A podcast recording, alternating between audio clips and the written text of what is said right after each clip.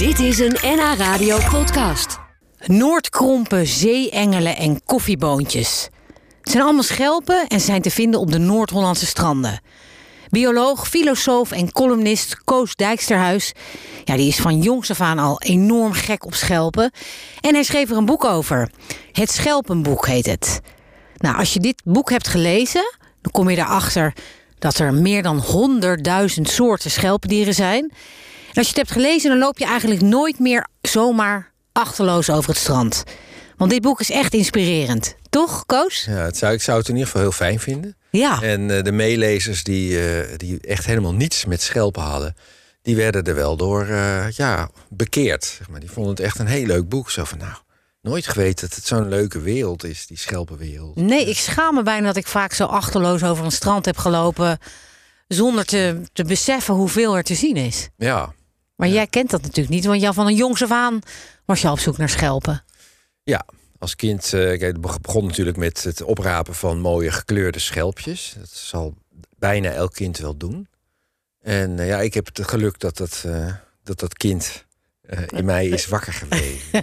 Ja, dat is mooi toch? Het mooiste Ja. wat je kan hebben in je Ja. leven überhaupt, denk ik. ja. Ja, maar ehm, in dat boek, we gaan er na ene uitgebreid over spreken, eh, vertel je ook naar welke schelpen je dan bijvoorbeeld op zoek gaan, ging in je jeugd. Heb je nu ook nog als, als man zeg maar een droom van die schelp wil ik ooit, of dat schelpje wil ik ooit vinden? Of zijn al die dromen al vervuld? Ehm, nou, nee, er zijn wel een paar zeldzaamheden die heel soms op het Nederlandse strand gevonden worden. Die staan ook wel eh, beschreven in mijn boek. Dat is bijvoorbeeld een slanke noordhoorn en een folade, dat is een boormossel.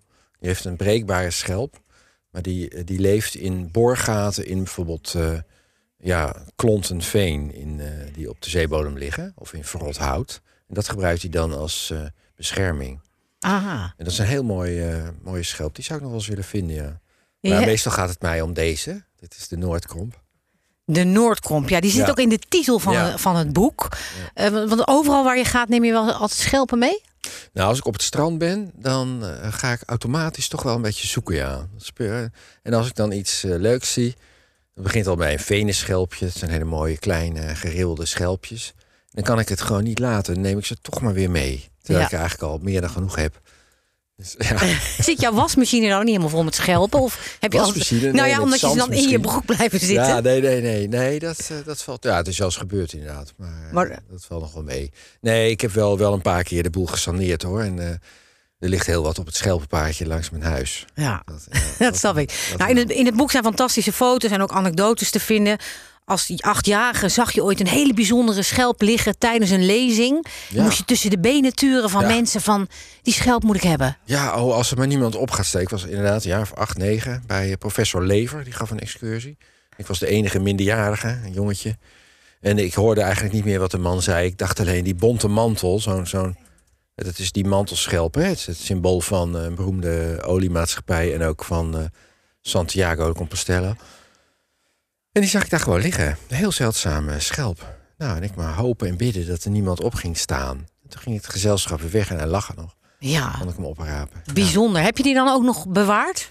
Ja, die moet ik wel ergens hebben, ja. Ja? Ja. Ergens tussen al die duizenden die je bewaard wel hebt? de- nou, ik heb een, een grote ladekast die echt afgeladen vol met schelpen zit. Ja, daar zit die in. Het is eigenlijk, het is helemaal geen voorbeeldige verzameling die ik heb, hoor. Het is geen nette. Het gaat me meer om het verzamelen dan om het hebben.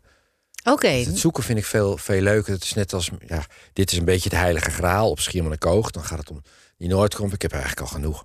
Maar het gaat meer om het zoeken dan om het vinden. En dat geldt voor een heilige graal natuurlijk ook.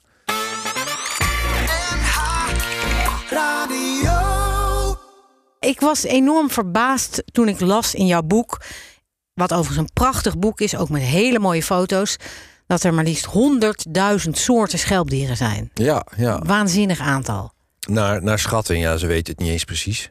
En het hangt er ook een beetje vanaf of je alle uitgestorven exemplaren meerekent en zo. Ja, die heb je dan wel meegerekend met die 100.000, ja, die, toch? die- ja, ja, ja. laten we zeggen van wel. Ja. Nou, eh, eh, het boek geeft een heel mooi inkijkje ook in eh, nou, jouw kennis en jouw liefde voor, voor schelpdieren. Ik kwam eh, iets tegen wat ik wel grappig vond. Stoere Noah gaf Willy Wortel geen snoep. Nou ja, dat Kun je is, vertellen eh, wat dat betekent? Ach, Ja, dat is, zijn de, de stammen van het dierenrijk. Hè? De stekelhuidige. eh, Het is eigenlijk een ezelsbruggetje ja. voor jou om te onthouden ja, ja. hoeveel stammen er zijn of welke dat dan zijn. Ja, ja. Ja. Want ja, normaal gesproken denk je al gauw van nou... Dat dacht ik vroeger eigenlijk ook. Van nou, er zijn zoogdieren, vogels, vissen, amfibieën, reptielen, weekdieren. Ja, nee, al die eerste categorieën, die horen allemaal samen bij de gewervelde. Een van de, die moet in het, in het rijtje staan, de G. En eh, weekdieren staan er weer heel ver vanaf. En, en insecten, die horen bij de eh, geleedpotigen. Dat is ook weer een stam. En dat is dus een aparte stam. En de weekdieren is ook een aparte stam, de schelpen. Die hebben niks met elkaar te maken. En de kreeften en de krabben en zo, en de garnalen, die horen bij de geleedpotigen, bij de insecten, dichter bij de insecten dan bij de schelpdieren. Die hebben niets met elkaar te maken. Dus een, als je allergisch bent voor schelpen en schaaldieren, ja, dat, dat ben je dan dat je denkt dat dat op elkaar lijkt, die twee. Maar dat lijkt evenveel op elkaar als een garnaal en een mens. Ja, dus dat is nogal wat een groot verschil, bedoel ja, je? Ja. Ja. Hoe, hoe voelde dat eh, voor jou als jongen toen je zeg maar heel, die nieuwsgierigheid kreeg naar schelpen en je mocht nog niet mee met, eh, met de grote mensen die al die schelpen gingen zoeken? Nee, nou, we gingen dan eerst naar Zeeland, toen naar Schiermonnikoog. En eh, de, ja, de mysterieuze oostpunt van het eiland, de Balg... dat was iets waar ik heel graag heen wou. Wat Maar, trok eh, jou daar naartoe dan? Nou, de stoere verhalen van eh, broer en, eh, en vader. En eh, daar, daar, dat was een, een en al ontberingen, maar ook waanzinnige avonturen. En drijfzand en, en zeehonden, wat je daar allemaal niet tegen kon komen. Nou, ik wilde dat ook. Maar nee, daar was ik nog te jong voor. Pas toen ik acht was, mocht ik, nou ja, goed, was ik nog vrij klein, mocht ik mee. Ik nam mijn kinderen al vanaf hun tweede mee, dus dat ging eigenlijk best. De next generation. Maar Ja. jij moest wachten tot je achtste. Ja. Weet je dan ook nog specifiek die dag, toen die dag aanbrak? Ja, ik, kan, eh, ik kan me daar eh, momenten uit herinneren. En, en ook vele tochten daarna wel. Dat, dat, dat het een, ook een vreselijk zware tocht was. Vooral als je wind in de rug op de heenweg had. Dan had je hem namelijk tegen op de terugweg. En het is dan ook vaak glibberig of, of zacht zand en steekvliegen. En dan zag je aan de horizon de vuurtoren. Ach, die kwam maar niet dichterbij. En daar moesten we nog helemaal naartoe. Ja, dat was echt afzien. En dan, maar toch wou ik elke keer weer mee. Want ik Wat is dat dan? nou, het is toch wel het avontuur en de, en de bevrediging. Hè? Mijn kinderen hadden het net zo van... Papa, dit is kindermishandeling. ja, we moesten toch terug. En Die helse eenmaal- tocht. Ja, en dan, en dan kwamen we bij eh, het strandpaviljoen... en dan werden daar de schelpen uitgestald... en dan mochten ze daar eh, bestellen wat ze wilden aan ijs en frisdrank en zo. En dan, dan was het, papa, zullen we morgen weer? Maar dat kwam niet alleen maar door die ijs en frisdrank, maar ook door eh, ja, de gelukzaligheid Ja, van het vinden en het zoeken vooral. Ja, en het ook wel samen, samen dat doen natuurlijk. Samen zijn. En zo. En Zij, ze waren ook dol op zeekraal. Dat is een, een, een watplantje. Dat aan de buitenkant zout is en aan de binnenkant heel sappig. Dat vonden ze heel lekker. Dus dat gingen ze dan eh, onderweg eten. En we hadden natuurlijk altijd picknicks bij ons en zo. Ja. Je kon daar zwemmen. Het is, een- ja, het is een van de breedste stranden ter wereld, denk ik. Ja, eh, Schiermonnikoog heb je het over. Ja. Ja. Ehm, maar je zei van eh, dat wat ik als kind eh, had en wat, wat veel kinderen misschien wel hebben, die nieuwsgierigheid op zo'n strand, dat heb ik eigenlijk voor altijd in me gehouden. Want ja, Ja. nu heb je dat boek geschreven. Hoe, hoe, hoe verklaar je dat? Dat die liefde altijd is gebleven en alleen maar groter is geworden. Ja, het is eh, de, de verwondering. Ik, ja, de, ik weet eigenlijk, ja, kinderen moeten dat op de een of andere manier toch ook wel een beetje leren. Ook dat bijvoorbeeld een landschap mooi is. Ik denk dat. Het is in eerste instantie misschien saai, of niet? Ja, of ze komen niet in hun hersens op. Dat, eh, je, moet wel, je moet er wel mee in contact gebracht worden, denk ik. En eh, op Schiermonnikoog kennen we een man die ging ook op vakantie, een collega van mijn vader, en die wist er van alles van. En eh, toen kwamen wij erachter van, oh, je hebt ook heel veel verschillende soorten schelpen. En eh, de ene is zeldzaam, de ander niet. En daar kun je naar zoeken en je kunt ze verzamelen. Leuk! Ja, dat, dat gingen wij ook doen. Die Noordkromp, hè, Ja. dat, eh, die komt voor in de titel. Die heb je ook meegenomen. Ja. Waarom is die zo bijzonder? Nou, kijk, hij is een beetje rond, hè? Met een scheve punt. En hij ligt heel lekker in de hand. Hij past er precies in. Het ze past nog- mooi in de, in de handpalm. hè? Ja, lekker. Ja, ze zijn zo zeldzaam dat je wel echt je best moet doen om er een te vinden. Maar ze zijn niet zo zeldzaam dat je ze nooit vindt. Aha, dus het is geen eh, kansloze missie? Nee, absoluut niet. Dat is to- toch ook wel weer leuk. Daarbij is het een, eh, het is een noordelijke soort. In Nederland kun je, kun je hem eigenlijk alleen op de drie, noord, de drie oostelijke Waddeneilanden vinden. Vooral Schiermonnikoog en dan vooral de oostpunt van Schiermonnikoog. En het rare is dat, kijk, het is een tweekleppig. Hè? Dus als die leeft, dan zit het beest erin. En die andere is het spiegelbeeld. Die zitten aan elkaar hier met een sluitband. En het beest leeft erin. Dan gaat hij dood. En dan zijn die schelpen te zwaar om aan elkaar te blijven. Die breken na een tijdje los. En deze die spoelen aan in Nederland. Maar die andere die spoelen uh, tien keer zo weinig aan. Dus je vindt 1 op de 10 is een rechtswijzende. En hoe kan dat? Zijn er evenveel. Dan moeten die, ja, die kunnen.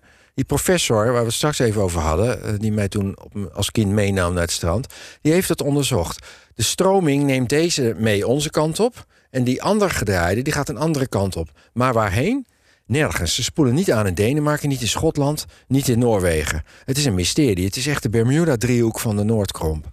Ja, dat soort dingen, dat sprak mij allemaal altijd wel aan. En het is het oudst levende dier ter wereld. Hè. Er is een keer één gevangen. En uh, ja, die is natuurlijk meteen doodgemaakt. Dat, want zo doen mensen dat. En die is uh, doormidden gezaagd. En er zijn al die jaringen. Je ziet ook al die streepjes. Dat zijn jaringen, net als uh, in de stam van een boom. En dan konden ze tellen dat hij 507 jaar oud was. Waanzinnig. Ja.